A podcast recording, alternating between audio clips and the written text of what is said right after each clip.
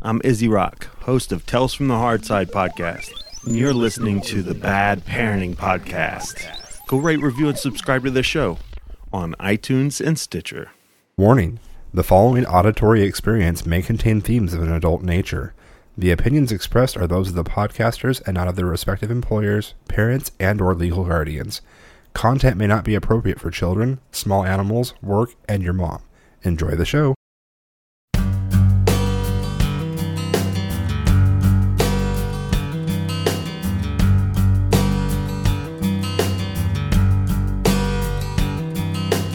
I woke up this morning, I had a scone and a large house blend. Then a little conversation with my squirrel and chipmunk friends. I said I'm sick and tired of winter, and I wish that it was spring. Then a little fella named Robin Redbreast began to sing. And he sang, ooh, child, would you think the cold winter's gonna last forever? Ooh, child, now's the time for all the people to get together outside. 'Cause it's the first of May, outdoor fucking starts today. So bring your favorite lady, or at least your favorite lay. Water's not cold, baby, dip in your big tub. Maybe I'll see you in flagrante delicto. Grass below you, sky above. Celebrate spring with a crazy little thing called fucking outside. I thanked him for the information. I cried a little when he flew away. I watched an episode of The People's Court, and I tried to plan my day. I called up my old lady. She wasn't home, so I called my girl. Asked her if she'd like to join me as I entertain the world. And I said, ooh, child, I bring a blanket and I promise I will brush the ants off. Ooh, child, you're gonna like it when we're digging each other's pants off outside. 'Cause it's the first of May, outdoor fucking starts today. Bring your favorite lady, or at least your favorite lay. Water's not cold, baby, dip in your big tub. Maybe I'll see you in flagrante delicto. Grass below you, sky above. Celebrate spring with a crazy little thing called fucking outside.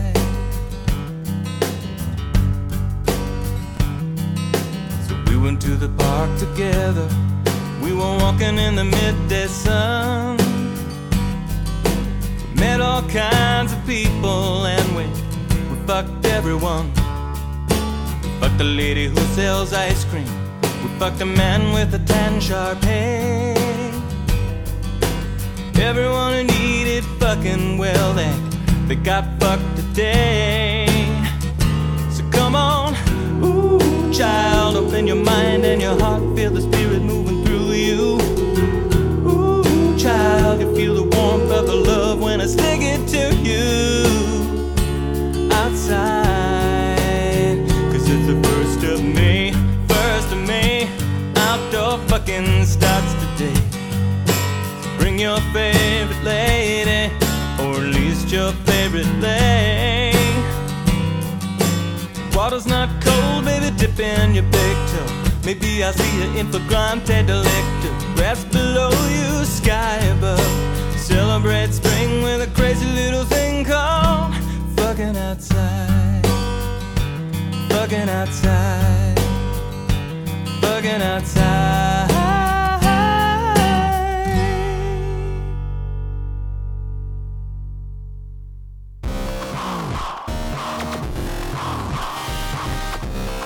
Knowledge. Diabetes. Fucking pussy babies need to toughen the fuck up. Of course, double stopped. I do like that. Oh my fucking god, I shit myself. Was I supposed to do show prep? This could be a while. Podcast Bay Smash. Bad parenting podcast. We're all up in your mom. I always swore I'd never beat my children. I'm drinking some milk with cheese. We had gourmet cheese. Now I know why nothing ever gets done in Hollywood. Oh, awesome. If only you could see the glare. Hey, I'm Justin. No, that doesn't work either. Oh my god, the smell. I hope you're ready for a clusterfuck of epic proportions. Love your children while keeping your sanity. This is the Bad Parenting Podcast. Yes, welcome to episode 112 of Bad Parenting Podcast. I'm Justin. I am Jody. And I know that it's not technically the 1st of May, but I feel like I did a disservice by last week's show by not playing that song when it was the 1st of May or pretty damn close to it. So, in fact, let's check the little calendar here really quick. It was the 1st of May last week. Yeah. Oh, no, we missed it. No, we This is the first time that it's been May. No, for the show, but yeah. I'm just saying I still could have played it on Saturday night, which would have been, been like doing my homework and whatnot. So whatever. Yeah. Anywho, on that little note, the let's see, are we going here? Yeah, I don't know what's going on with the talkie. Oh, it's just it's behind. Yeah, it was behind. Now it's ahead, and it's, see, now I see it. There it goes. Okay. Ta-da! So hopefully it'll stay up with it. Anywho, so babe, how was your week? Other than today. Not bad, I guess. Yeah. I don't.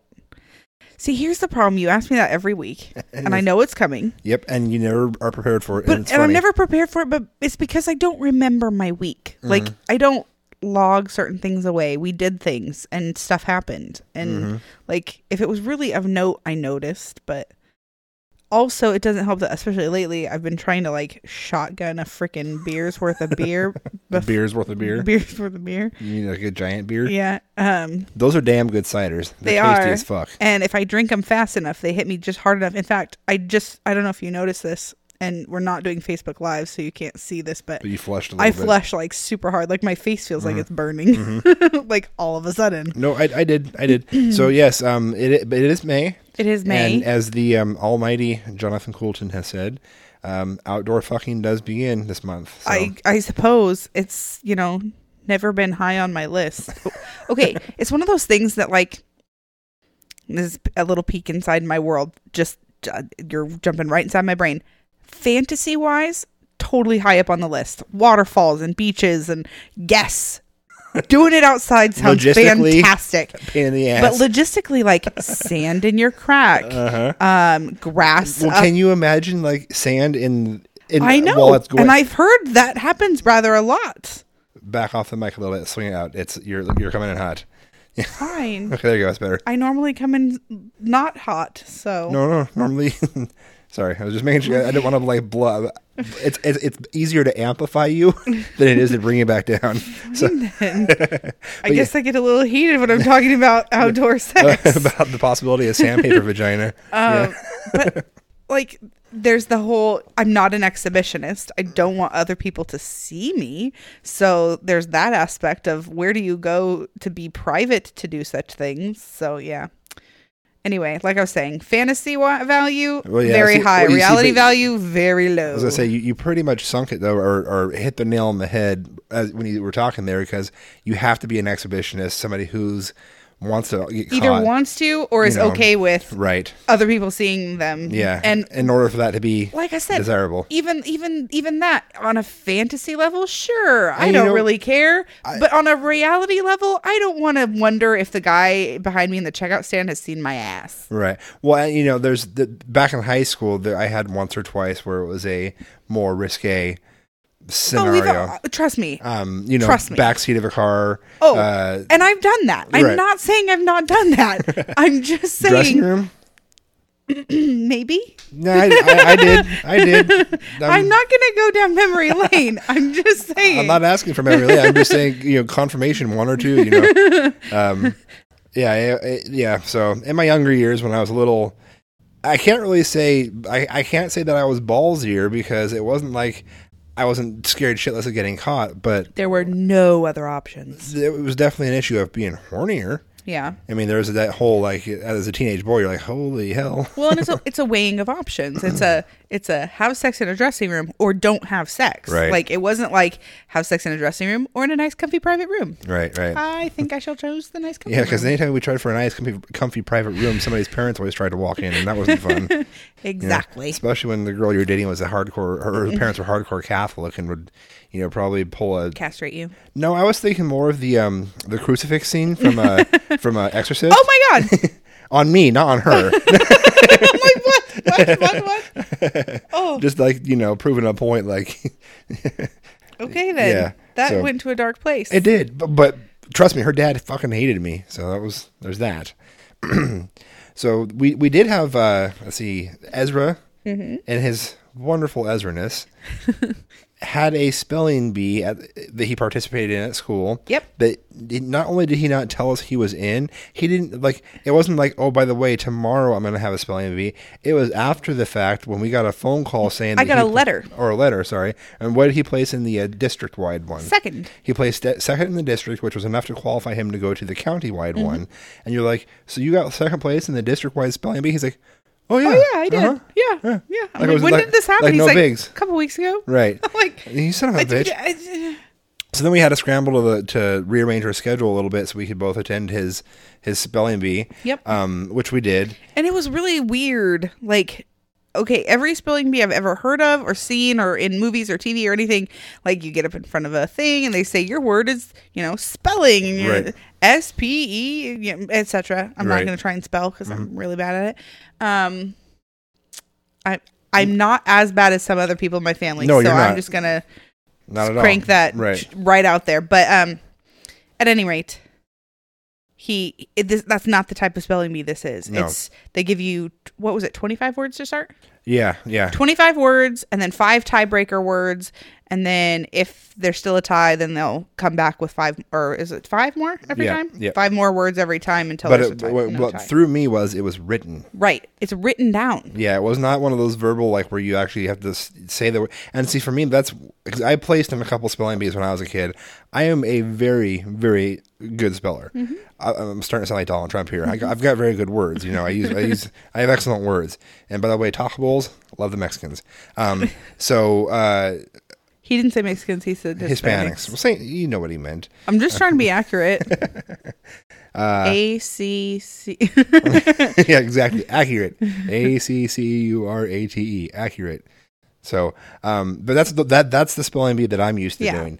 And those always fucked me up because if I'm in front of a group of people, but I'm like writing and I can focus on something else. Especially in my younger years when I didn't do public speaking as often as I do now. Mm-hmm. And I hated it when I was young. I mean, it sucked so bad, which was really hard for a kid in drama class because you're kind of like forced to go do that quite a bit, which I'm glad I did because it helped me to kind of work towards breaking out my shell and be able to do stuff like, I don't know, get on a podcast and record, you know, because that's, if you would have talked to like 16-year-old me and said you'd be on a microphone spewing bullshit for an hour and having people actually listen to it, he'd be like, yeah, whatever. Yeah. I know what you mean. Yeah, so getting up in front of people was rough. So I'm sure there's a lot more spelling bees that I could have aced had I had the ability to write the words down. Plus, for me, I'm really good at spelling when I can see the word. Right, me too. Because I'll type it out, or I can turn spell checker off I know somebody's going to call me out for this. Well, if you type it out, it's going to tell you it's wrong. I can actually literally turn off the spell check feature so it doesn't flag the word. And as soon as I see it, I'm like, nope, that's not right. And I can backtrack and fix it. Same thing with writing it. So if you get me in a written spelling bee contest, I can pretty much ace anything. I'm really good at it. And Ezra is too. You ask him to say stuff out loud. He's just like me, not so much. He'll inevitably make a stupid, simple mistake and mess it up. But yeah, so he went to the county-wide spelling bee, and we're back there in the back, and you know they do the whole go through all the words, and then they go out and they take it out and they have the people checking it and grading it. And while we're waiting for it to grade, the guys tell him like different dad jokes and whatnot, and then. They come back in. It's a tie, and it was a tie between Ezra and another kid from I think it was from Vernonia. No, it wasn't Vernonia. It was Klatskanai. So a neighboring county, or not a neighboring city here, and so they go through the tiebreaker and they send it out and they bring it back. And the words that fucked, and I've got them written down here. Yeah. So I wrote them all down. And what ended up screwing it up for if he'd gotten like in the first, well, they went to two tiebreakers, right? So the first round, if he'd gotten like, I think he missed what 4 words the first 25. Well, then the word he missed, the one that got him the most, the pseudonym was one that messed him up. And then, let's see here. Philanthropic. That was until later. So the other one was spelunking. He screwed up spelunking. I can't remember what the other two were. Yeah. So they went to tiebreaker, and the tiebreaker were... So let's just run through this list real quick here. So the normal words, right? Yeah. First off, there was the teacher said something about homophones, like he was, you know, and the way he said it, it almost sounded like homophobes. Yeah. And I heard a couple of the kids in this, because it's sixth graders, of course, you know, they snickered a little bit, and I'm in the background because I almost did too. I'm trying not to, so I wrote that down. So here are the words they were given, and I'm just going to give them in the order that they gave them. They were actually had to write them down. Scepter, prominent. What is that? Oh, it's the fridge. Oh. It's the compressor on the fridge. Jeez. Janky-ass fridge. Well, yeah, it's a janky-ass fridge because the landlord only spent like $300 on it. Fucker. So second word, it was prominent. Then campaign. Synchronized. Espresso. Which I thought was funny how he went espresso. No, he did it first. The first time he said kind of, it was more of an X sound, and then he goes espresso. Right. So I'm like, you bastard, you purposely like. I mean, I know that some people pronounce it espresso, even though it's not. But you did that just to trip him up, right? Then artillery, valet, incoherent, reciprocal, which he actually messed that one up when he first tried to say it. It was kind of funny. Bystander.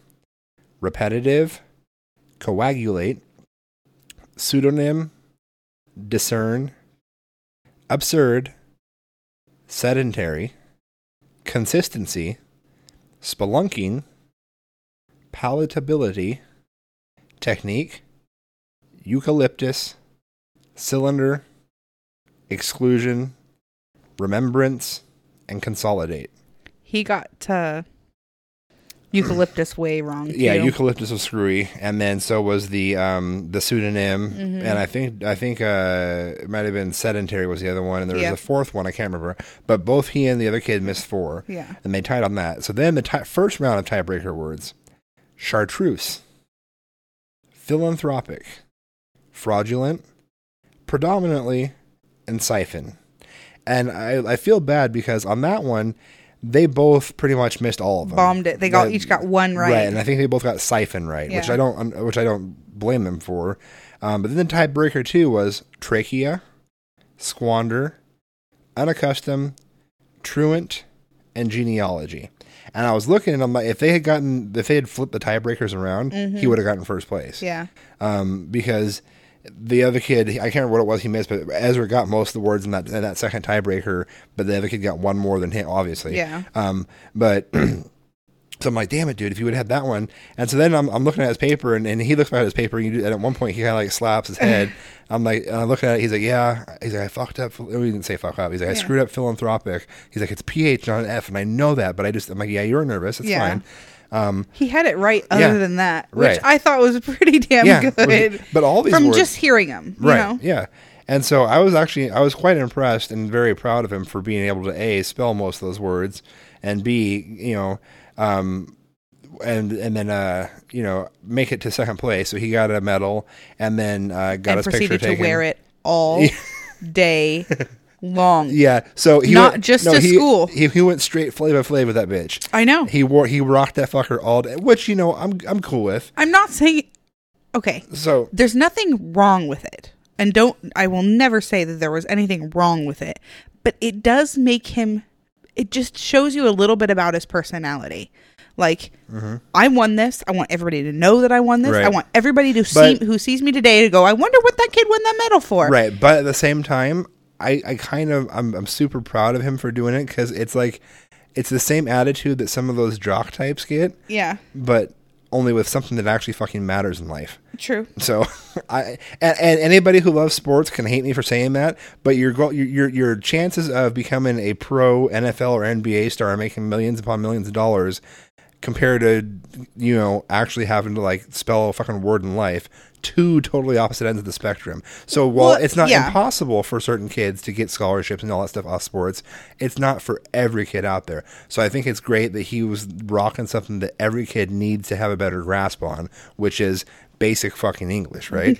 So cool. And then also what's really cool to me about it is that it shows a shift in how, for all the disagreements people have, for all the fucked up things we still hear about in the world of parenting, etc., it shows a polar opposite shift from what it was like when you went to school, I went to school, like Izzy or right. others went to school, that if we had shown up and rocked our academic skill in that fashion, it would have been swirly time, major wedgie, probably getting your ass kicked. There have been any number of painful ways that we would have improved. Flashback to like mathletes. Exactly. And, yeah. And so we would have, you know, so it's nice to see that we're starting to, in certain areas, make it okay for people to be proud of the fact that they're nerdy or they're whatever. And it's like the same thing with the comic book movies, you know, if somebody, and I'm not even a big I was never a big comic book reader, right? But I still hung out with that crowd. Mm-hmm. And if somebody had told us much later on in life that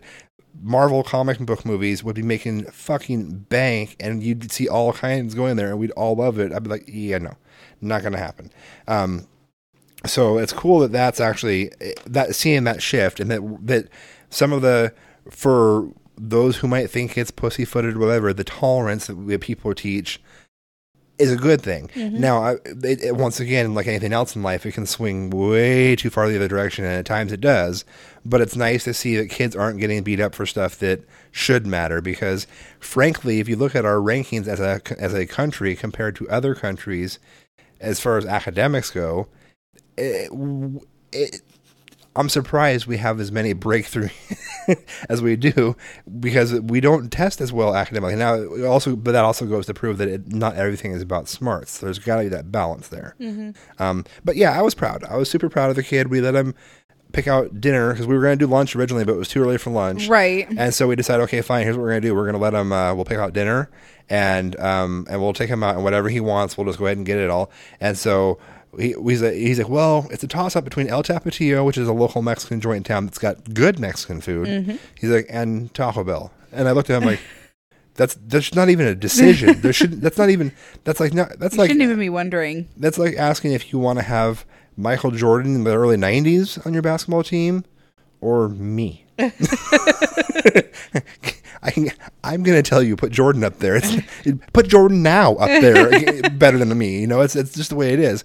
And he ends up with Taco Bell. Yep. Because they brought back his, as he puts it, favorite burrito. It's like the beefy crunch something. It's got flaming hot Fritos in it. It's got beef. It's got flaming and hot cheese. No, it's really like seriously, watching him wolf it down really grossed me out, and just even ordering it grossed me out. Right now, him eating in general grosses me out. Yeah, because he's gotten to that teenage phase of just inhaling shovel. Just there is no chewing. Like, yeah, there is no. I mean, it's just gross. It's just gross in every way. He talks when his mouth is full, which everybody does to an extent, right? But I mean, and every teenage boy goes through this, especially when they hit the hunger for years. Oh my god! But yeah, and then so gross. The part that bothers me the most.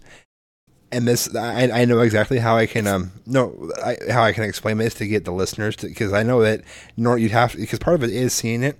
But if anybody has seen American History X, and there's that scene where, you know, put your fucking teeth on the curb, right? And he's gonna curb stomp the guy, and you hear that tick, tick, tick of his teeth on the curb and the noise that it makes. He makes that noise when he's eating because he like bites his fork to slide the food off of it. So every time he takes a bite, it's like that sound bite from it. He gets the heavy breathing thing going, like. Well, I can handle the heavy breathing. I can't do it. I can't. It sounds like he's like. It's just gross. It is, but it's a type of gross that I can handle. Mm-mm. Whereas every time I've watched American History X, that scene gives me that full body shiver you get from certain, you know, it does that to me because it's that I don't know how. I mean, somebody put their teeth on a concrete curb. It was, right. And so every time he does that and he bites, I'm like, I'm going to kill you. And then I'm like, Ezra, slow down. If you're cracking your teeth with your fucking fork or vice versa, you're going too damn fast. What? Yeah, it's the reaction when you call him on it. He's like, what? I'm just, practically inhaling and shoveling the food in my mouth as I go. Like it. Well, just... I threatened. I got to the point where I'm like, if you don't knock it off, I'm going to use that nice fancy $400 blender we got, and I'm just going to smoothie the fucking shit, and you can suck it through a straw. Then I don't have to hear that. Yeah, ka-ching, except, ka-ching, ka-ching. Do you know what he said? What? Okay. No, actually, you know what? Oh. He doesn't like his food touching in certain spots. Oh, certain kinds of food can't touch. I forgot. He's definitely. Yeah. Definitely like that. Yeah, he's one of those ones that certain, he isn't mind. He doesn't have to have every type of food separated. Like some people probably like have an inch space. He's like mashed potatoes and gravy. He's cool with, but there are certain foods that he in his mind they should never ever go together. So he keeps them separate. So I know he gets mad at me when if I dish up his plate and things are touching. He's like, it's touching. Can you just take this one and do me another one? Right. Yeah. Yeah. And so he ordered the... Sorry, that is how he talks. He blurs all of his words together. And his sentences come out like one long word. Yeah, and when you ask him to repeat it, he says it exactly the same way. But see, that's the thing is I've never met somebody that can do this. There's not even the slightest inkling of change in the tone. There's no variation. He says it identically, and then you're like, say it again, what? And then he gets pissed at you for asking him to repeat himself again. I'm like, dude, if I'm asking you to repeat yourself, it's because I can't understand you. You have to change it up. I have a standard sentence. Ezra, I'm not trying to be mean. I'm not trying to be bitchy. I'm not trying to be picky. I'm not even calling you out on what you said, but I literally cannot understand you. Can you please try it again? I want to understand you. And that's what I've been saying. Like, just like that. Right. And he just looks at me like, what do you mean you can't understand me? Yeah. And then he had a sore throat later on this week. Oh, okay. Kind of stuff he knows. Okay, so here's the thing. The way he talks when he has a sore throat sounds a lot like he is having issues with his brain. Like a head injury. No, actually it does. Like it's because he doesn't want his, and I get it. It's because he doesn't want his throat closing when you when you talk. He doesn't want to vibrate and make it hurt. But he to talk like almost like not moving your mouth. Right. It's just gross. Yeah, and you can't understand it because it's all nasally and it's like, honey, you still have to talk like normal. Like I know it, but if you want to speak, if it's important enough to say it, it's important enough to say it one time the right way. Right. No. And so. And I'm trying to get that whole repeating thing through to him because there is nothing more infuriating. For me, I don't have a standard sentence. I just get to the point where I'm instantaneously frustrated because he knows by now that if I say what, it's because I didn't understand him. And it's even worse when they're in an area where there's background noise and he talks to you in a talking voice. Like in a situation where you should be raising your voice like this, you should be talking like this and really amplifying yourself. He continues to talk like this. Yeah. And then he wonders why you can't understand him when you're not. And you're like, what? He's like, well, what I said was. Have you had him say never mind yet? Oh, yeah. Like he says something, you say what? And he goes, never mind. Right. Like it's your fault for not hearing him. And so it's beyond him to have to repeat himself. Yeah. And so then. You're below me now. So never mind. The worst thing that's been happening lately is I overhear him saying something he shouldn't say to Trent. And I can't tell what it was, but I can only hear the tone. Mm-hmm. And I say, what was all that? And he goes, never mind. I wasn't talking to you. I'm like, no, I didn't ask for you to repeat yourself just for the fun of it. I want to know what you said. Nor did I ask you who you were talking to. I asked you to tell me what the fuck you said. Yeah, he and I are butting heads pretty hard on that. And Trent's doing it too. Well, it's because he sees, he's learning. I mean, it's all, shit rolls downhill, I am telling you. It does. But so Ezra and I we've like today actually it happened. He corrected Trent on something. Trent wanted to play lightsabers with Ezra. Ezra said no. And we were actually, and Ezra was right because he was supposed to be helping. They were all three supposed to be helping me with your present for tomorrow. And of course, the younger two bailed early because they always do. And so Trent grabs a lightsaber. Ezzy, let's play lightsaber. Ezra was like, no. And so Trent lately, his way of, well, I want to play this with you, and you told me no. Well, I know if I just force the play, it literally it's like the worst case scenario for like if you're looking at like a rape situation when you're older, it's like date rape. Yeah, exactly. It's like, well, you said no to sex, but I'm gonna stick my dick in there anyways. So like he grabs the lightsaber and just whack, and Ezra grabbed the thing and ripped it from his hands and lobbed it into his bedroom, into Trent's bedroom, and hit the other wall with it. And I'm like, what the fuck did you just do? Well, he hit me with it, and he starts going off about how horrible Trent is and whatnot. I'm like, yeah, and you just completely and totally eradicated every bad thing he did with that giant pissant fucking move you did there of lobbing the damn thing in there. And then I went through the whole rigmarole of, you're not the father, I'm in charge, you have a problem with something he's doing, you need to bring it to me. But it's harder for me to correct Trent and have it actually, and I don't mean harder for me like it's hard for me to do it, but it's harder for it to have a lasting impact on Trent if you are continually trying to take my position in this whole situation. Then I brought Trent over and I'm like, Trent, what did you do? Well, I hit Ezra with a lightsaber because he wouldn't play with me. I'm like, well, you can't just do that because somebody doesn't want it. So I ended up taking the lightsaber away, blah, blah, blah, blah, blah, the whole nine. And I'm just like, God damn it. And then so when I'm done, I'm like, when I finish the whole thing, I take the lightsaber away, I tell Trent to apologize, make Ezra apologize to Trent. I'm like, see, I handled it, didn't I? He goes, well, yeah, I guess, and rolled his eyes at me. I'm like, motherfucker, I'm gonna roll your goddamn head off your shoulders. You don't knock this shit off. If this is 11, I don't even want to know what the fuck 14's gonna be like. This is exactly my point. He's 11, and the crying over his hair. Oh, I forgot about that. Oh, that pissed me off so hard. So he's a teenage girl at this point. In the fact that he's bitchy, moody, I just don't know what. How much worse is it? Could it possibly get? Yeah. And I know it will. I know it will get worse. And I'm just my soul dies a little bit inside every day, right, in preparation for the teenage years. Right. Because I have more trepidation over him being a teenager than Tempe at this point. Yeah, which is kind of scary. Well, so you brought up the hair thing.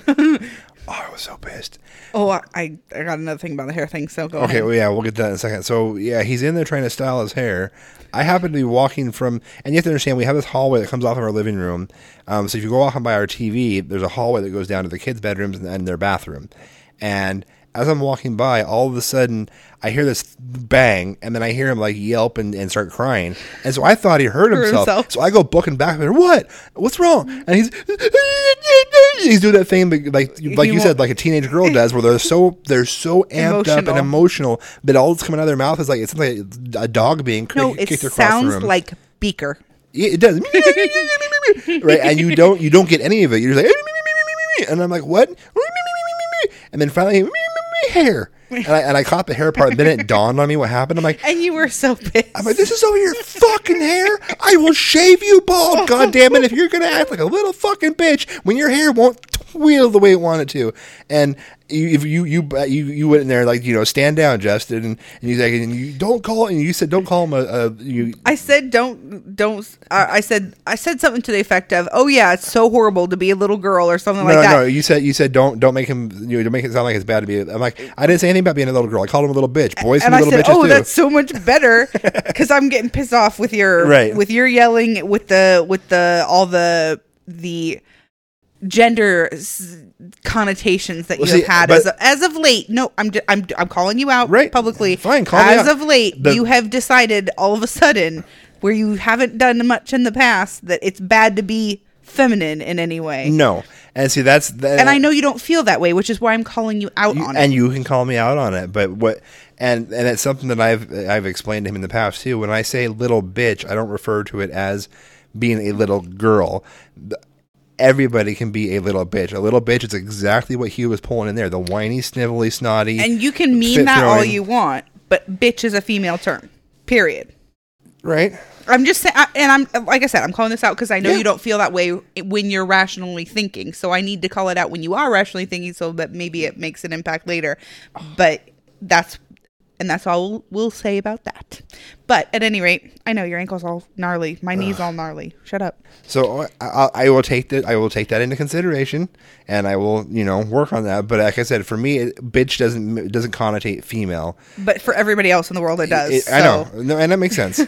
So at any rate, I'm like, but my point was, if it's a hair emergency issue, drama, whatever. There is no such thing. There is no, but there is no such thing. There is no. There is. That's the problem for me. Is there is no such thing. There is, and if you don't come to that realization now, well, I'm working on it. But that's one of the things I told him too. Is I looked at him, I said, "Be lucky you have fucking hair. You see my head? I do this because I got the big fire truck. I have a big bald spot in the back. If I didn't, and I look goddamn ridiculous with hair. And I'd like to have hair so I could do more than just be a skinhead looking Nazi motherfucker, right?"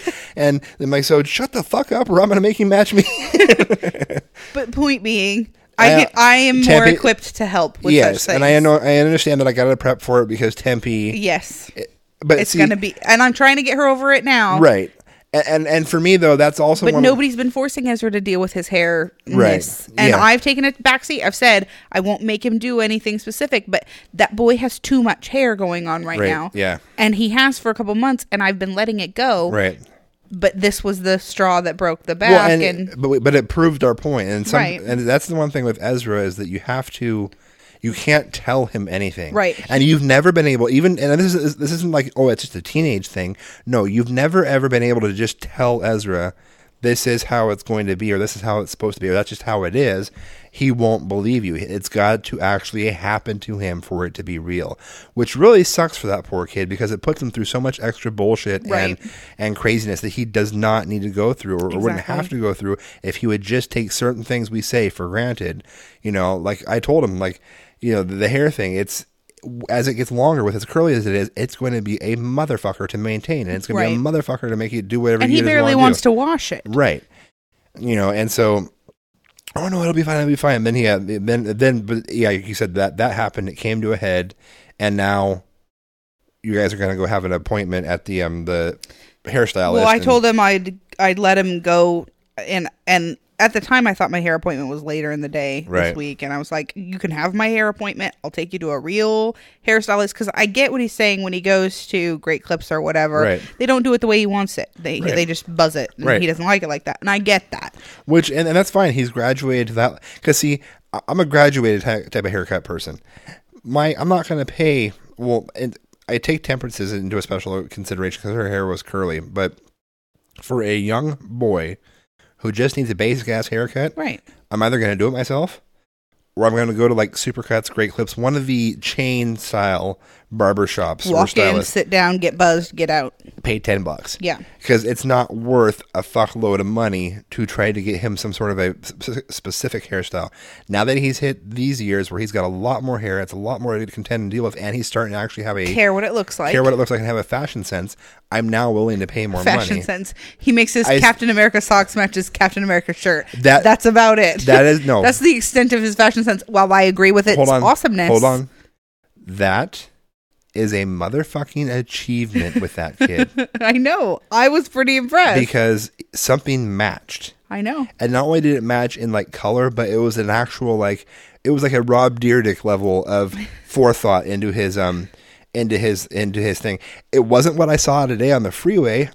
I've got a picture of it. I wish I had a better picture. I might make it the album art or the show art. But I pull up. I'm rolling down 84 heading towards home from my parents' house, and there's this beautiful that kind of neon orange, candy orange color you get on a car. That's like I love cars that color, and it's a Cadillac, and it's like.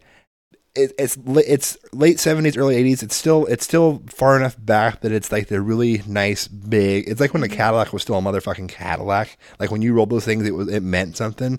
But it was that bright orange color. And the guy it's a drop top too. It's a rag top, and it was a bright white rag top, and it was top was down, and the guy's wearing an orange fedora, right? Or like not fedora, but what's that gray hat that Ezra has? Maybe it is a fedora. It's commonly referred to as a fedora, but I don't believe that's the actual name of it. So anyways, he's got this orange hat on. I'm like, holy, and it was a brother too, right? And he's got his music playing. I'm like, motherfucker, dude. He's got this dude is going out on a Saturday fucking night with his girl.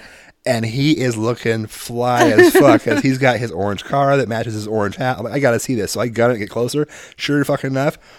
orange striped shirt. That's got like the plaid like pattern shirt. His entire fucking wardrobe matched his car. The color pattern. And that is Ezra to a T. Matched his car. No, that's not Ezra to a T. No. Ezra tries. Right. When Ezra grows up and has money and can control everything, probably he will be that guy that wears everything the same. Right. Like he'll have a blue day and a red day and an orange day. But I was so impressed with this dude. Like, the amount of forethought, because you either had to go out and get your car custom painted to match your Saturday night going out outfit, or you went out and bought your Saturday night going out outfit to match the car you just bought. Either way, hats off to you, sir, because I've never cared that much about how I look. And my wife will confirm this. Yes. I quote, "Can I wear my flannel to the wedding? It's the fucking Northwest. It gets chilly outside. And if you want to have an outside wedding in like April, there's a chance." It wasn't an outside wedding. Which one are you referring to then? I'm not even going to go there. Every wedding, every formal event. Can I wear my flannel? Oh, I'll have to get out my fancy flannel. Like, I have a flannel. No, but that's not a thing. That's not a thing. It is too a thing. It's not a thing. It's not a thing. It worked in our family pictures. Because I love you and have chosen to continue to let you be my mate, I let you wear that. That is why. That is the only reason why. And it looked just fine. I don't own any suits. I never have. I'm not saying you needed to. I've never been like, damn, that husband doesn't have a suit. I've never said that. And see, and here's why, a little trip into my psyche. I don't. You may already be aware of it. You may not give two fucks. I don't know, but I have to dress up and do the whole look nice thing for work. So when I'm kinda I do. I've got it. Trust me. That's dressing up for me. I mean, if I wouldn't. But that's my point. That's dressing up for you. I wouldn't work somewhere where I had to do like a 3-piece suit. There's no, because it's not comfortable. There's nothing about it for me, It's something about me, but like maybe it's because I need to lose weight. I don't know. But when I wear like a nice suit, tucked in shirt, tie, the whole nine, if I sit down and stand up twice, my as they call it in the military, my gig line, the buttons go sideways. They don't match up with where the pants are anymore. My nothing. So then I have to go to the bathroom and retuck and get everything back the way it needs to be. And so unless I want to make 42 trips to the bathroom that night to continue to retuck and put everything back where it's supposed to be, I just get fucking frustrated with it. So I try to find nice dress shirts that don't have to be tucked in, so that I'm still looking fancy fancy enough, or fancier, whatever you want to say. And so all that I have to do that for my job. I don't have to do that at home. I'm not saying you do. And so I really have like, I'm just saying, if we were going to a wedding and it was like a more formal affair, I'm not saying you have to rent a suit or even a tuxedo, but I'm saying I grab my nice jeans and my better flannel. See, and that doesn't fit every occasion. That's all I'm saying. I'm going to leave it. Leave it because this is it. Really, it's been an ongoing thing. It makes me sad. No, it's been an ongoing thing my entire life, because I've always thought I have to watch it, and I try to. I'm trying to be better about not doing that, because I really do have a fuck all attitude when it comes to how somebody dresses. I think the most ridiculous thing this society does to all of us, whether it be to our children, to our people we work with, is I don't care if you've got the big floppy doppies in your ears, right? And you got like the horn through your nose. Neither do I. No. I'm saying that certain occasions demand a certain level of dress. That's my thing, is that's the only reason those occasions demand that, is because it's become at some point in time, somebody somewhere said, no, you have to do this to look fancy. And so I've always, as far back as I can remember, had a problem with that, because it doesn't matter to me what you look like, as long as you're a decent fucking person. So, but going back, all that totally out in the weeds there, going back around to say that the fact that Ezra actually like put on matching theme is a huge accomplishment for him, because normally it's like he'll like, well, he really wants to wear his blazer shirt, but he forgot to do laundry that week, so all he's got left are like his Hawaiian swim trunks, and that's cool for him. I know. As long as he can still wear his blazer. I'm like, no, you can't go. No, what I'm saying, you look goddamn ridiculous. You know you look goddamn ridiculous. Because I have very few fucks to give when it comes to that kind of stuff. And you've seen that with Tempe. I let her show her flair however she wants. Know. And it sketches you out sometimes. No, see, and for me, it's a weird thing. I don't care what it looks like. As long as it's practical to the situation. I'm actually more of a practical person. Right. So I don't like it when she wears dress shoes. No, I see. I'm there with you on that. The dress shoes thing bugs the hell out of me. Because I don't see her running around and doing her normal thing in dress shoes. The way I've handled that situation with her is I've let her put the dress shoes on. And after about our third outing where she kept trying to take her shoes off and I was forcing her to keep them on to the point where I threatened to duct tape them onto her feet. She pulled them off one more time. And then she's like, why can't I take them off? I'm like, because I told you to put tennis shoes on this morning because this is the exact problem you're going to have. Mm-hmm. And you chose to wear those motherfuckers anyways. You're going to rock them all goddamn day. And tonight when you get home and your feet hurt and you're pissed off because they didn't work right in the playground, maybe tomorrow you'll realize Dad knows what the fuck he's talking about and you put on some goddamn tennis shoes. And ever since then, she wears tennis shoes with me. It's worked. So it's just it's a difference in how we handle that situation. But even so, I don't care that she wants to wear dress shoes as long as she's not going to bitch about the fact that she made that. That's my biggest thing. You made that choice. Now you have to live with it. Now you have to live with it. If she makes the choice, if you walk out of like with Ezra, you walk out of the house and all of a sudden you can become self-conscious. Oh, well, you should have listened. Yep. I tried to warn you. So, it just that whole thing. It's hard for me to get wrap my head around because I didn't care that much about my hair when I was the kid that just to piss off the fucking establishment at school and to make a few fuckers that were making fun of me for being gay, super mad. I went straight up and I grabbed. My dad was so pissed. I grabbed bingo markers at my lunch break and I went through my hair with multicolored bingo markers and I had a rainbow, literally like a rainbow bright pattern. Mm-hmm. And then I came home and it was raining when I walked from home. So it all just kind of like streaked down my face. So I looked like a clown doing a walk of shame and I walk on the front door and my dad's like, the fuck is wrong? Why is you, what in the hell? Blah, blah, blah, blah. And he's freaking out about it. And he may have made some references to the fact that am I or am I not, swinging a certain way, which I find it hysterical because he hated how much his dad gave him crap for that, for wearing an earring. Yeah. I'm like, hey, and I threw that in his face, which then he finally stopped. Yeah. But it was one of those things where he realized he was slipping into this old. Which he does more and more every time I see him. So.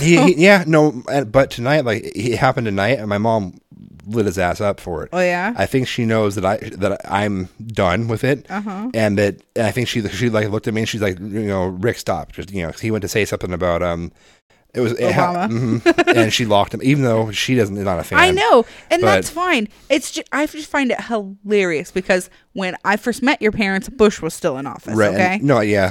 And it was all about I don't care if you like him or not. You respect the man in authority, and I'm in the military, and you just respect. Yeah. And then the second Obama won. See, if you had talked to me about that all along, I could have told you that whenever there was a Democrat in office. That was kind of a hit or miss policy, but as long as it was a good old fashioned, like when Reagan was in office, I know, I'm sure. You respect the office. But when George Bush Sr. was in office, you respect the office. But Bill, motherfucker's getting his dick sucked. Blah, blah, blah. He had, but see, in his mind, that person has no respect for the office, so therefore he doesn't have to respect that person. So I get the really weird cyclical way he's connecting it. It's not correct. No, but I get it. And so. We were dating during the whole election. No, because he was elected in 2008, right? First time, yes. So that's the year we started dating. Right. Was March of that year. So the whole dating and courtship phase was during the election period. Right. And I just was like, no. Yeah. I thought it was a joke. I really literally thought it was all a put upon joke. That Obama was running for president? No. The way the way your dad reacted to the whole thing. Right.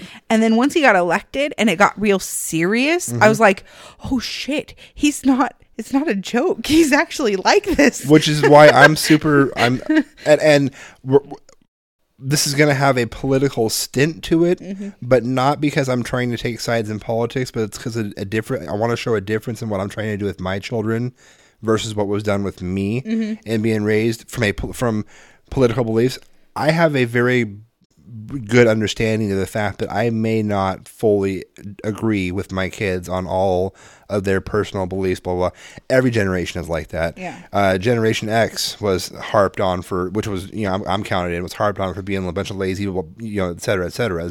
The world's still here. It's still ticking along just fine. And in fact, half the guys that I know that were considered to be lazy slobs that were just going to grow up to live off the system now like own their own businesses and whatnot and yada, yada, yada, right?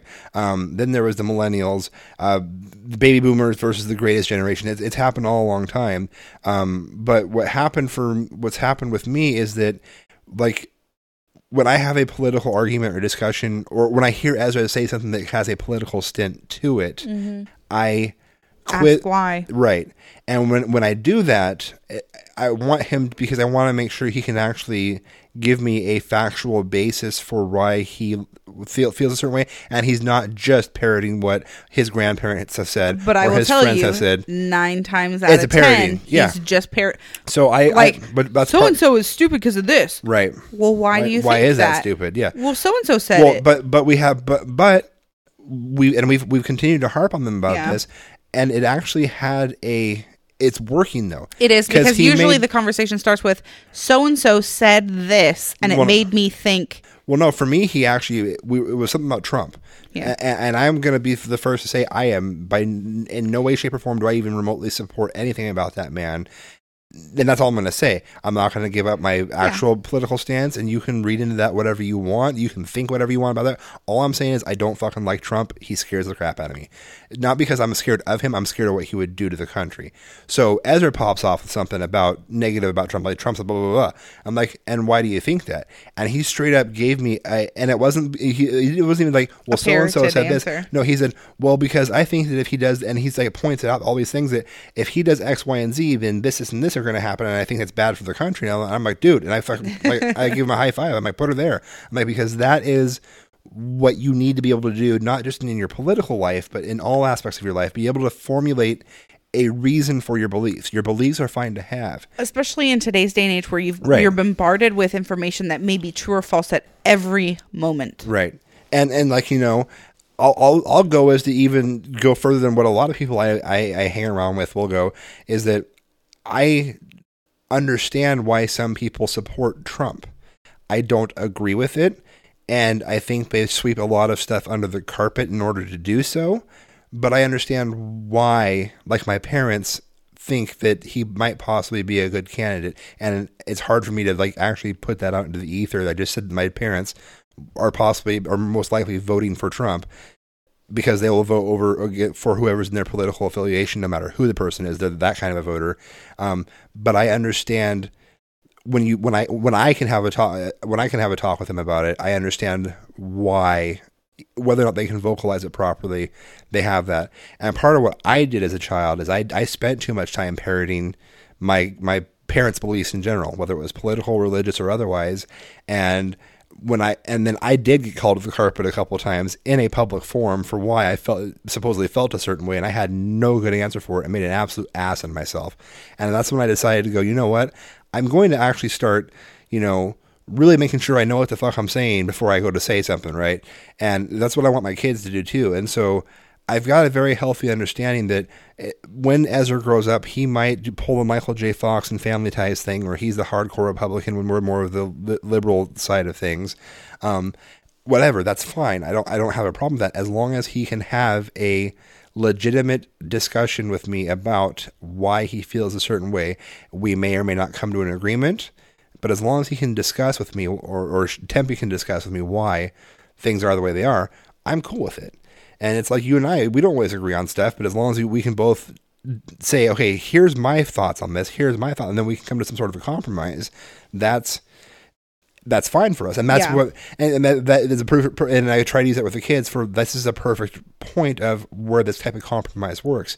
In a relationship, you're never going to find that perfect, when you say there's a perfect match out there for you, there's not that person that agrees and complies with you 100%. There is somebody that you hate less than everybody else. And it's kind of a weird way to say it, but it's the truth. And if you did find the perfect person who agreed with everything you ever said and felt the exact same way about everything that you did, life would be pretty shitty and boring. Right. Because like, they wouldn't force you to come out of your shell. Right. Like if you force me to be a little more footloose and free. Right. And I regiment you more in certain areas, and we complement each other on those things, because there's times where the regimented becomes better option versus the non-regimented, and rather than stay in our comfort zones, we force each other, and there's that tug of war, and it doesn't always work. Sometimes it fails miserably. Sometimes it's a violent eruption of awfulness. But we learn from the violent eruption of awfulness, and we move forward. Some of us do. No, we do. I'm kidding. No, but it's the last one I remember was me. I did the whole fuck it. I'm gonna be all come home. We're gonna go do this or whatever. And then the kids, it was an off fucking day for the kids. And like, and this is why I don't fucking go out on a weeknight, because and you're like, this isn't every time we take them out on a weeknight. Jesus, Justin, I'm like, no, fuck this right here. I wouldn't be going through this if I was at home sitting on my fucking couch watching the fucking TV like I fucking want. Oh, but I had to be spontaneous. And you're just like, fuck you. And I'm like, well, fuck you too. You know? Well, and I've tried to be more spontaneous in a way that still caters to your wanting to be at homeness. Like I'll have our friends come to our house. Right. And that's kind of nice. And it's still disruptive, and it's still not perfect. But it works great. But it's a little bit easier on your mentality too. So we work on it slowly but surely. But yes, teaching the kids to understand that there is compromise, and there is agreeing to disagree, and there's acknowledging when you can, when the words you say have no impact on the other person. Right. Like, I can tell my Mormon mother 1 billion times that Joseph Smith was a, awful human being. And she's still like, but he's my prophet, and I believe he was chosen by God. And I look at her like, you're psycho. But I've chosen to just ignore that part of our conversations. Right. And move on. And those kinds of things, I handle the conversation slightly differently. Like, you saw me shut her down pretty quick the other day because there's all that extra familial bullshit going on with your grandfather's trust and this and that and the land. A little bit different, but okay. No, but I'm just saying she was like, she started doing the thing where she's like trying to find all these different ways to fix it, and like, maybe we can try this, maybe we can try that, and it was starting to suck you into it. And you were kind of getting looped up in it because you're heated about the whole thing, understandably so. I am heated, but in a way that I feel like nobody is actually getting. Everybody's like, ooh, what's in it for me? No, I understand it completely. And I think I can maybe connect and show you that I do understand it. If I'm understanding correctly, and I'm going to go with the if here, it has to do with the sentimentalness of that whole thing, because that's where you grew up. You have a lot of great memories of you and your grandpa and sometimes your grandma on those two pieces of property that are in dispute right now. Mm. And the thought of losing those and losing all of those memories and those abilities to have that sucks for you. That too, but not just lose them, because it's not like it got sold to somebody else. And it's the fact that it's being taken and in a way, in a very resentful, mean way. And you have no control of it. And there's no control. Right. And the reason why because I'm having something very similar right now. My grandfather had a stroke a while back, which we talked about in the show. He's coming out of it great. They found a bunch of other problems that he was going to be having because of that, and they're getting it all fixed. So the dude could be easily another 20 years on this planet. Mm-hmm. But that finally opened my grandma's eyes up to that she needed to let go of that piece of property that my parents had been renting from them forever. And that house, and that she's going to sell it, and I don't want it to leave the family because I've got a lot of good history and a lot of good memories there, and I actually really wanted to own that house too. Mm-hmm. I wouldn't have minded owning that either. Right, but now with the market where it's at and what they're going to be able to get for it, I can't even come close to offering what they're going to get, because somebody's just going to come through there. And the sad thing for me is it's going to get bulldozed. It's going to get bulldozed, and it's going to get turned into apartments or something worse. Mm-hmm. And all of that sentimental value of growing up there and the good times that were had, are going to go away. And the reason for me why it's even a little more of a sticking point is because that is the first time in my life ever growing up that I had a place where I have those ties. Because with my dad being in the military, you didn't get too attached. You didn't get too attached to a house. You didn't get too attached to a neighborhood. You didn't get too attached to friends, because within a couple of years, you were going to go do something else. And that cycle happened. And when you grow up like that, you grow up and one of two things happens to you. You either become the most outgoing person who can get along with everybody, or you become more of an introvert. I can tell you which one I went with. It was more of the introverted side of things. Right. Because it was too much effort and work. It seemed like too much effort and work for me to go through all of that work to build up those relationships and those ties and those bonds just to have it all ripped away. So when we moved back to Oregon after he got out of the military, and we finally stabilized and landed in that house, and he said, I will, and he made the promise to me. He said, I know what you went through growing up, and I appreciate that sacrifice. He's like, and I promise you, come hell or high water, I don't care what I have to do, sell my soul to the devil, whatever, we will not leave this house till you graduate school. And he held true on his promise to me on that. Right. And so I now have those kinds of memories about this place, and it's nice to have that. And I'm seeing it, like you said, it's getting taken from me, right? And it's not in an animosity kind of way, and that is the benefit for you, but right. But the drama going on with my mom's side of the family is pretty tense. Well, it's pretty tense, and it's also really, really petty and bitter, and that's the part that bothers me is how petty it is, and so. Yeah. When she was bringing it up, and I saw you starting to get sucked into it a little bit, and I finally decided, I'm like, no. I said, here's because you were talking about wanting to write a letter about something, blah, blah, blah. And I said, and I'm like, I just wanted, there's not a lot we can do, no. But I wanted it to be made known that I felt like I said, I have no control or power in the issue. I have no say, no whatsoever. But I can at least make my opinions known, and I don't want to do it verbally because it would get heated and angry. Yeah, no. And I thought that writing a letter saying this is what I think is wrong about what's happening, and it would be a good way to get it out in the open and have my voice heard, even if nobody read it. Right. Well, and where I had the disagreement with it, and finally was like, no, is that it's going to go the same way that everything else that's ever come out of your mouth or ever been done or ever been, even because for a while there you were forced to be the intermediary between your aunt and your mom, and passing the messages back and forth, and stuff you were typing in a fucking email was getting misconstrued, but just deliberately lied about later. So. I'm just like, no, we're not doing that. We're not getting our family involved. You're not dragging us into this, blah, blah, blah. And I said, where you fucked up, and I pointed at your mom, is X number of years ago when she pulled something that was illegal and she got a lawyer to do something illegal, you guys should have went after him. You could have had him disbarred. You could have had her ass fucking into some serious trouble off the fucking living trust. You would have had exactly what you wanted. You could have executed the estate as he wanted it. Everything would have been fine. But you guys were too fucking pussyfooted to do it back then, blah, blah, blah. So I don't want to hear it anymore. Yeah. And she immediately just stopped and move on to the next subject, and so it trips me out this whole, because I'm trying to keep my family away from all this stuff because my kids don't need that bullshit, which is why we moved away from it in the first place. But it still bugs me, like, why are they still asking about where am I buying a house and what am I doing? And I know it's really trippy for me too. They happen to know about the offer because the night that I got the acceptance, I was in their presence. Right. And so they kind of overheard some of the talk about that. I didn't go into details or anything like that. Right. I am positive that there is some bleed through from other family sources. Right. Otherwise they wouldn't know. Right. And more, they know more than they should know through other sources. And they're all been blocked via social media. Oh yeah. And so that's why. And I'm like, why do you care? We have made it so apparent to you. And so, public service announcement to any of our listeners out there.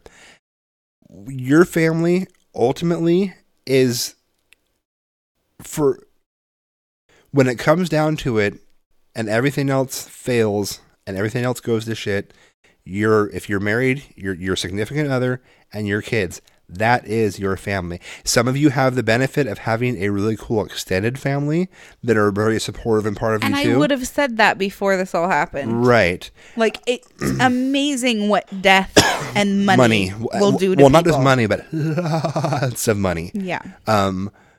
So I have specifically segregated that particular section away from my family because it creeps me out. The level of what they want to know about what's going on. It's like I'm expecting one of them to show up at my kid's school and like want to pick one of them up and just disappear with them.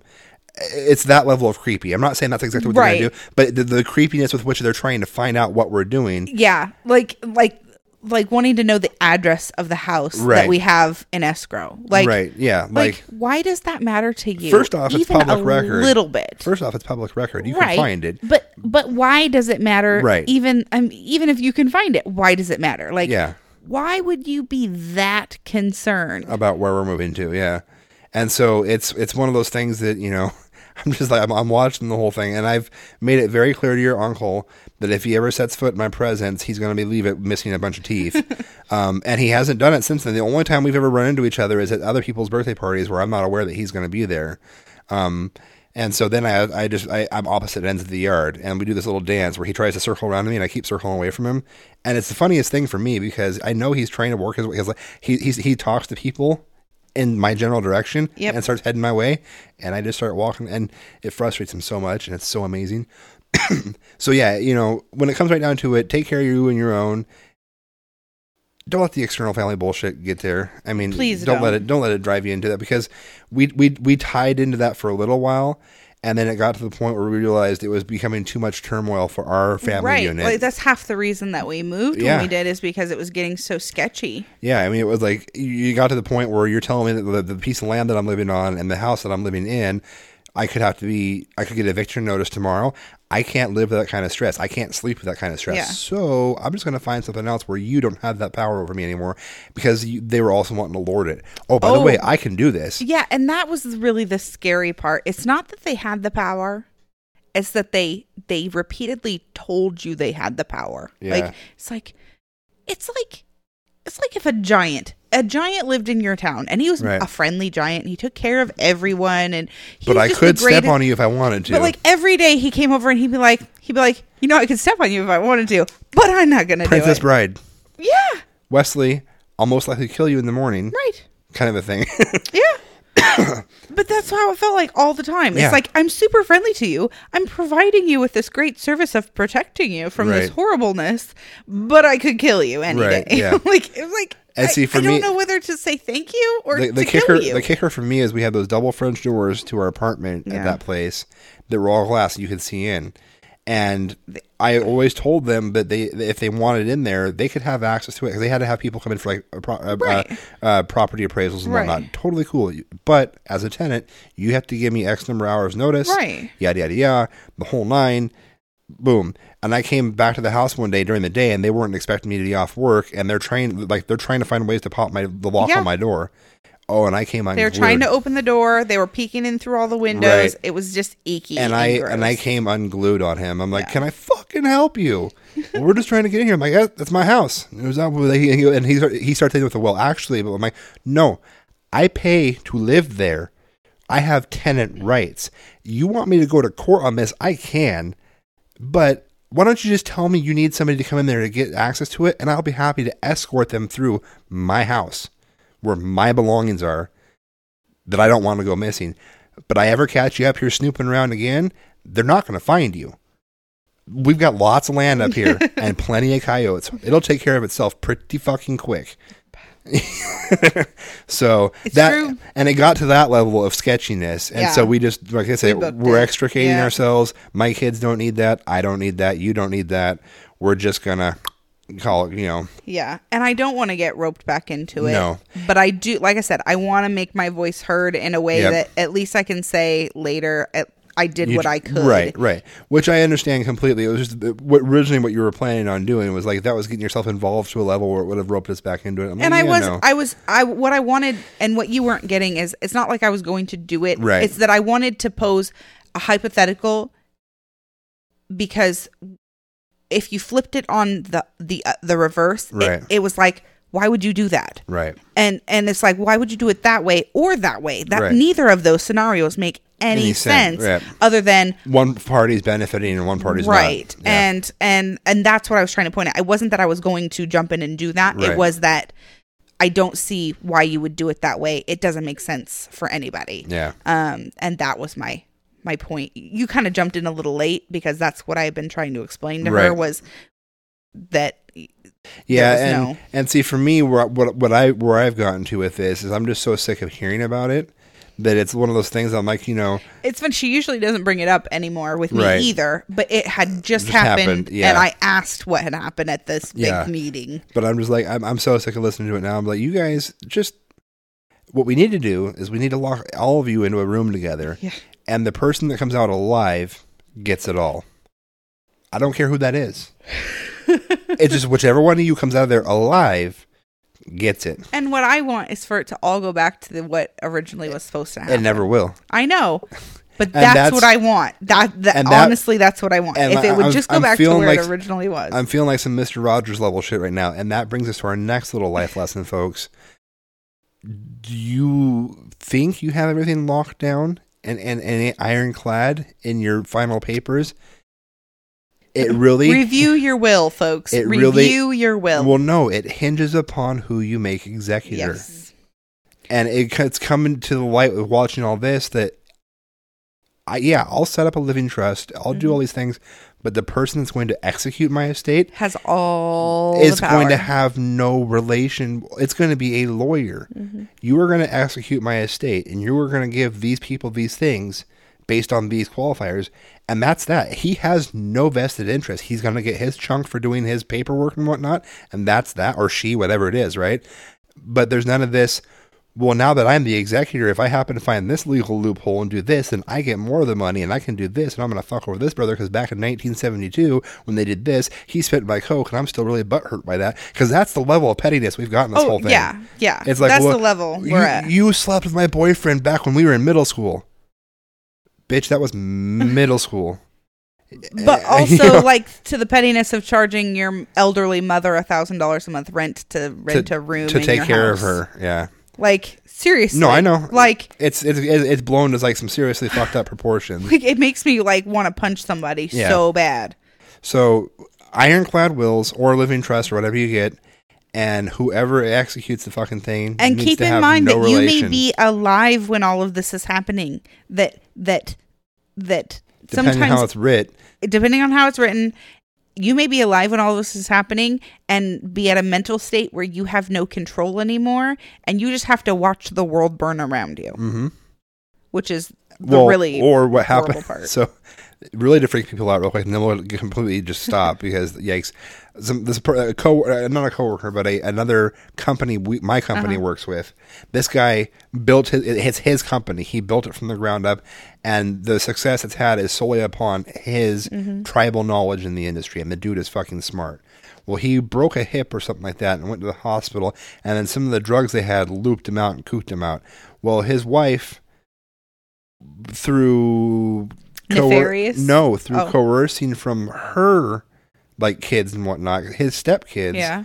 Well, he's no longer going to be in the right mental state. He's no longer physically. He needs to go into hospice care, because of the way everything was set up, she was, right. What's the power of attorney? So she shifted everything over, so she had full control of his life, and she put him in hospice and the whole nine. And when he finally got up and it was done with his recovery from his hip surgery and whatnot, and was going through physical therapy, he actually had to go spend pretty much his entire retirement fortune to wrestle the company back from her, just to get not just the company, but everything: his house, his funds, his car, his company, the whole nine. To get that power of attorney back. So be careful who you make. That's for me. That's almost why it's like it needs to be somebody who just will follow the legal precedent you set, and that's that, and they won't get anything from it because it's fucking crazy. So I'm at the point now where I'm gonna set up something temporarily that I do myself because that's all I can afford right now. Right. But as soon as I have a little bit of cash, I'm gonna go to like some. I want to find like the fucking the Marcia Clark of family attorneys. I'm thinking Better Call Saul. Right. And you're thinking Marcia Clark. No, she got OJ off. Okay. And he shouldn't have gotten off. Not in the sexual way. I'm saying she may have. I don't know. I'm just saying that dude did what they got him acquitted for. So that's I want insane levels of legal. I want this shit locked in because I don't want to give my kids the chance to be petty like that towards each other in my passing. As morbid as having to think about that sounds, I don't want to think that they would do that in the first place. But I know my kids. Yeah, and I know human nature, and I know how these things work. So I don't want them to go that direction. So I just won't give him the fucking option.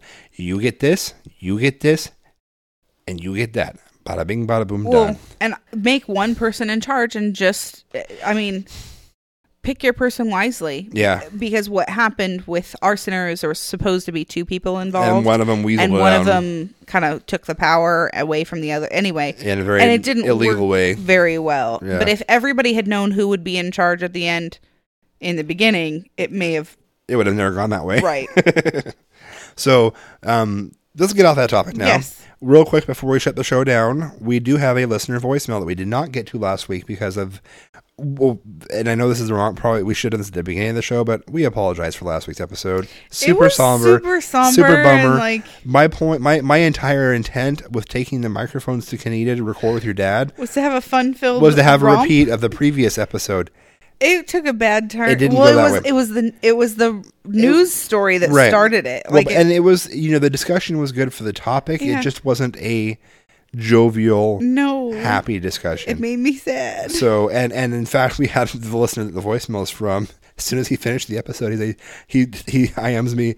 So, to slit your wrist, is it up or down or side to side? I'm like, it depends. Are you going for instant death or you just want to maim yourself but still suffer and survive? He's like, I'm going for instant death. I'm like, well, it's definitely up and down then. And I was having a really bad day. Aww. I'm like, you having like a bad day like me? He's like, no, I just finished listening to your episode. Jesus, man. I'm like, oh, well, thanks. Yeah, make my day better, asshole. It was a bummer of an episode, so we apologize for that. So we're going to have my nephew back on a more peppy episode. Yeah, we were just all off that night. Well, and we were all really tired. I think that was the big thing is we were exhausted because we spent like 6 hours in the pool at Kaneda. And then I drank. Yeah. And Dad drank. Right. And when Dad drinks, it can go either way. Right. He's very much the, you know... happy drunk or super like nostalgic, sentimental, kind of sad at times. Yeah, so it can go either way. It just depends on everybody else who's with him. So I think, and we bummed it out. We did hard. We should have had like a story about funny things lined up, right? But we didn't. And and we didn't have my brother either, right? So that it just went all sorts of sideways. Sorry, so we apologize for that. But from the sounds of the That's name, an interesting title. I was going to say, from the name of this voicemail, it sounds like somebody likes to fornicate with winged insects. So let's see what fuck bees is all about. Hit the buttons. I said fuck bees. Hello, Justin and Jody. It's Slacker here. I'm calling today to rant about something. You probably saw on Facebook that my house was assaulted by bees yesterday. I came home... Well, let me start. I was on my way from the doctor to my second job when my daughter calls me and says, Dad, the house is full of bees. And I'm like, are you fucking kidding me? So I go home. There were bees, honeybees, all in the house. They got in somehow. They were looking for a home, those little fucking bastards. Anyway, after hours upon hours of swatting bees and finally getting the fucking beekeeper that had a good head on his shoulders to come over and help me do something, the horde was... Well, they're gone. Let's just put it that way. Anyway, my moral to the story is, fuck bees. And now moving on to the second part of my call. I just realized that today is Tuesday, April 26th, otherwise known as apparently Alien Day. Okay. I have to work all day, both fucking jobs. I would like to be at home right now watching a cinematic gem called Aliens. An alien! And then jump to Alien Resurrection because Alien 3 doesn't exist in my world. But, oh my god, I missed something again because I'm working all the goddamn fucking time. Alien is one of my favorite fucking franchises of all time, and I can't go home and watch it. I'm gonna have to get sick really fucking quick. I can't get sick. I need the money. Anyway, I'm probably gonna be up to 2 in the fucking morning watching Alien tonight. God damn it. Well, you guys have a great show. Have a great week. Love you guys. Bye. So not to make light of your problems. First world though they may be.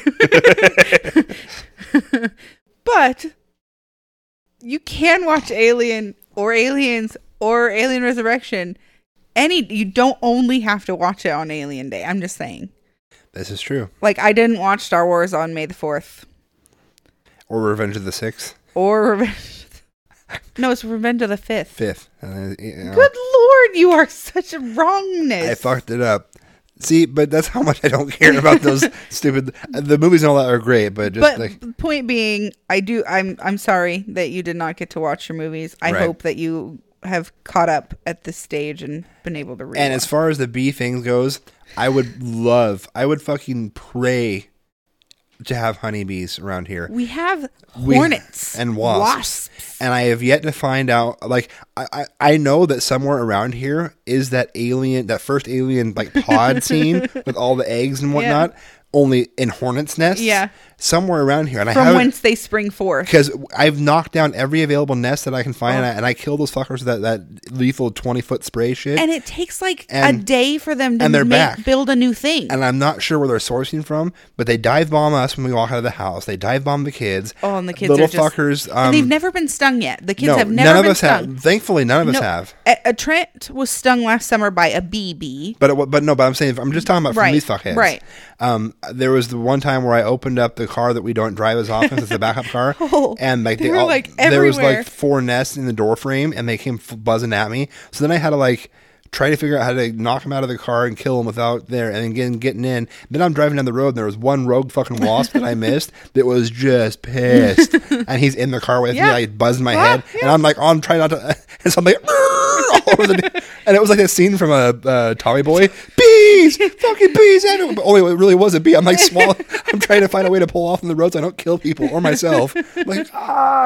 So short of just burning this place to the fucking ground and napalming it, which might be what it takes. I think they're all in those rocks and the ornate rocks. The rocks out front and in the decking. Yeah. And so I can't get to all the places where I know they're probably at. I'm just praying that the new house doesn't have them as bad. Well, I've been over there and they're in this weather. I've never seen a bee. It's been a bee-free fucking haven. So, I don't think we're going to have to worry about it there. So I cannot wait. You know, it hasn't closed yet. No, we're not there yet. Yeah. Don't let our pleasant attitudes fool you. Yes.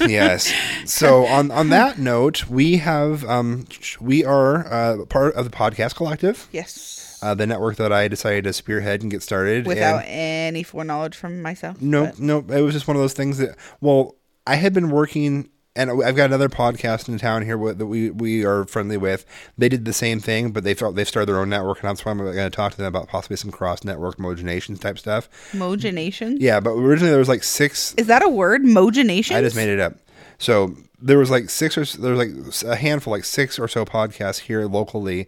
We were all trying to get together and create a local network of these shows, yada, yada, yada. And we could never get... any agreement on anything. Yeah. So I decided to say, fuck it. I pulled the trigger and just made my own. And then the other guy ended up doing the same thing on his end. So I that's why I need to go talk to him. Like, hey, dude, I wasn't trying to stomp on your dick. And I know you weren't stomping on mine when we did this. But I went friendly with shows that we've been friendly with in the past that just aren't necessarily as local to us as we were originally shooting for. Right. But I am actually a lot happier with the way it's turned out. I think it's great. I've had very little involvement in this whole process, but I still think it's cool. So we've added 3 new shows since the last time we've had a show. So the shows that are available, the talent that you can find on this network, us, of course, the Bad Parenting Podcast. We have the Archive for On the Block, the retired podcast that Izzy and Scott Epic did.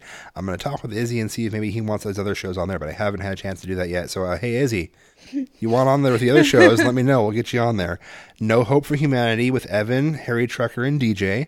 The Coffin Joe Cast with Joel and Killa. The Sunshine Happy Pants Hour, which is actually Joel's old and solo show. 40 going on 14. This motherfucker Joel is all over the network. I know, right? 40 going on 14, which is Joel and 3 of his close buddies that he's known for 25 years, and they call it their Nostalgia Cast. And it's a great show. They do a lot of here and now stuff on geek stuff. And then most recently added to the network, Dating Baggage with Chris Hollifield and Chrissy Shelley. Woohoo! The Internet with Scott the Pool Boy, who just brought his show back, and I'm so fucking stoked. I know, it was so great to hear his voice on there. And then I Am Salt Lake with Chris Hollifield, who in about 3 weeks I'm going to be hanging out with in fucking Salt Lake City. I know, I was going to say, are you going to announce your upcoming trip? Yes, so I am going to be in Salt Lake City for a weekend. It's going to be roughly 4 days-ish. It's going to be whatever's left of a Friday, Saturday, Sunday, and whatever I can get on a Monday before I have to take off on the plane. And I plan on trying to make the most out of my time there and seeing things and hopefully meeting some people. And I know I'll be meeting some people, but hopefully meeting a lot of people that I know from that area, just from the podcast and whatnot. So I'm pretty stoked about that. And it took a lot of convincing because from you're like, yeah, just do it, go have fun, kind of things. I always feel bad about. And what it finally took was, bye, babe, I'm going on a trip. Yeah, you're going on. I'm going to California to see my friend who just had a baby for a couple of days with the little kid. Granted, I'm taking the kids with me, and he's not, so and I would. Whatever. I would in a heartbeat, you know that. Just take Ezra then. If the logistics would allow me to do so, I would, but there's no way, because the reason why this is working out so well, I know, because I have to fly into Salt Lake to go do a different job, and so I'm just going to fly out of Salt Lake a few days later than I normally would. I know. So I'm just saying, I understand. Don't feel like you can't. So, at any rate, I'm glad you're going. I'm glad I'm going to my thing, and I'm glad everybody's going to be happy at the end of the day. There was a thing I was going to say, and it was a thing. Oh, I was going to offer to anybody. So I've done really poorly, I'm going to admit, but I did do some intro work for some other people, and I'm offering to anybody who wants yes. And that's part of the thing that we're going to do with the network stuff too, is that we are looking, everybody that I've got on the network so far has a unique facet and set of talents. Chrissy, for example, she's what do they call it, a UD or UID, user interface, UID I think it is, and it sounds like an STD, but it's not. It's a user interface designer. She's really good with graphics, that kind of stuff. That's kind of like her thing. And I'm not trying to volunteer her for work, but whereas like we've got the 40 going on 14 boys, each of them has their own unique, stuff they bring to the table. Joel has a lot of experience with doing like the funny impressions and whatnot. Like he's done some hilarious John Travolta like movie type. Like he makes his fan like a horse on a fucking helicopter with John Travolta, and he did the whole like movie trailer for it, and it was hilarious. So, and I'm more the technical side of things where I can really dig into more of like the hows and the whats and the whys this shit works, and I put that together. And so we all have these unique things we bring to the table. Evan is a musician. Yep. He recorded their entire intro to their show. He played the drums. He played the guitar. DJ, she sung, the whole nine. So we all have these unique talents that hopefully, as time allows, if and when we need to, we can collaborate. We can help create sounders and this stuff for each other. And also, it's to share our listener base as well. A lot of our listener base already bleeds over, but some of it doesn't. So we're able to get our different shows out there and say, hey, look, I'm affiliated with these shows because I respect and like them, and I think you should possibly go listen to them, kind of a thing. And so that's kind of where all that's going to and coming from. So, and the other thing too that we've tossed around a little bit is like we want to get some, use our GoPros and whatnot that we all have, collectively we have. You have to teach me how to use that before I leave. Okay. And who says I'm not taking it with me to Salt Lake? And you can't have it. You can. The trips don't overlap, asshole. I'm giving you a hard time. Besides, you bought that originally for us, quote unquote. Originally, they did overlap, so I'm just giving you a hard time. Quote unquote, for us. I bought this for us. For the Disney trip. Disney trip's gone now. I've used it one fucking time. I'm giving you a hard time. Anywho. So to do videos and whatnot and like tutorials and just kind of basically it's a partnership. You don't have to do it. It's not like there's any requirements. There's no money to sign up, but it's a cool way for all of us to support each other and to rep each other's shows and to help spread the word of the good content we have in the network. And it's taken off a lot more than I expected it to. So hopefully we'll keep adding shows and things will keep going the way they've been going and things will stay good. So on that note, it's been kind of a all over the board show. It's rambly. It was a rambly. It was good. I think it was good though. I correct me if I'm wrong, but I agree. It's just I think it was just we had a lot. I think we were really trying to avoid last week's episode. Like even though we're talking about shit that's kind of a bummer, we still have to keep it in a funny light because, well, then like I put my foot in my mouth when I was talking about my nephew's girlfriend and. So the whole thing just went sideways. It did. Like, it so did. What I meant to say, and what was said, were not even remotely fucking close to each other. It made me sound like a creeper. So just last week, I almost want to go back and just hit the delete button on last week. I won't, but I almost told you to because there was some. Oh wow! Hit the microphone stand. Yeah, awesome. There was some personal stuff at the end. Yeah, and it was just like yeah. Yeah, but that's life, and that's why I left it out there. So, on that note, babe, do you have anything else you want to add? No. I do. No. Yeah, I think I have a thing. Okay, but is it not? Don't fall down driveways. Yeah, it's kind of like don't fall down the stairs. Don't fall down the stairs. Yep. Don't do those things. Oh, and don't twist your ankle. Right, and don't break bottles of booze. Yeah. Which you didn't. I didn't. You saved the booze. No, just my ankle's still paying for that. So, all right. Well, then, if you have nothing else to add, babe, until next time, try not to be shitty parents. Bye. Thank you for tuning in to another edition of the Bad Parenting Podcast, a conversational show about all aspects of parenting, the good, the bad, and the smelly. It's all done now. Here goes.